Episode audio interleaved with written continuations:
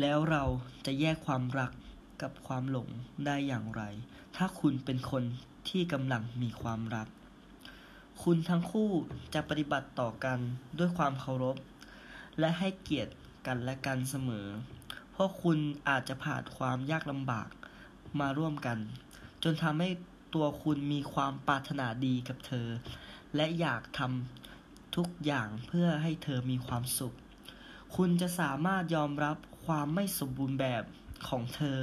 คนนั้นได้อย่างไม่มีเงื่อนไข อย่างที่ประโยคที่เขาว่า nobody is perfect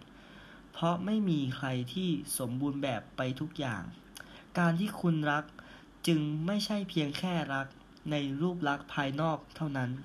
หากแต่ยังต้องรักในตัวตนของเขาจริงๆ และพร้อมยอมรับทุกสิ่งที่เธอเป็น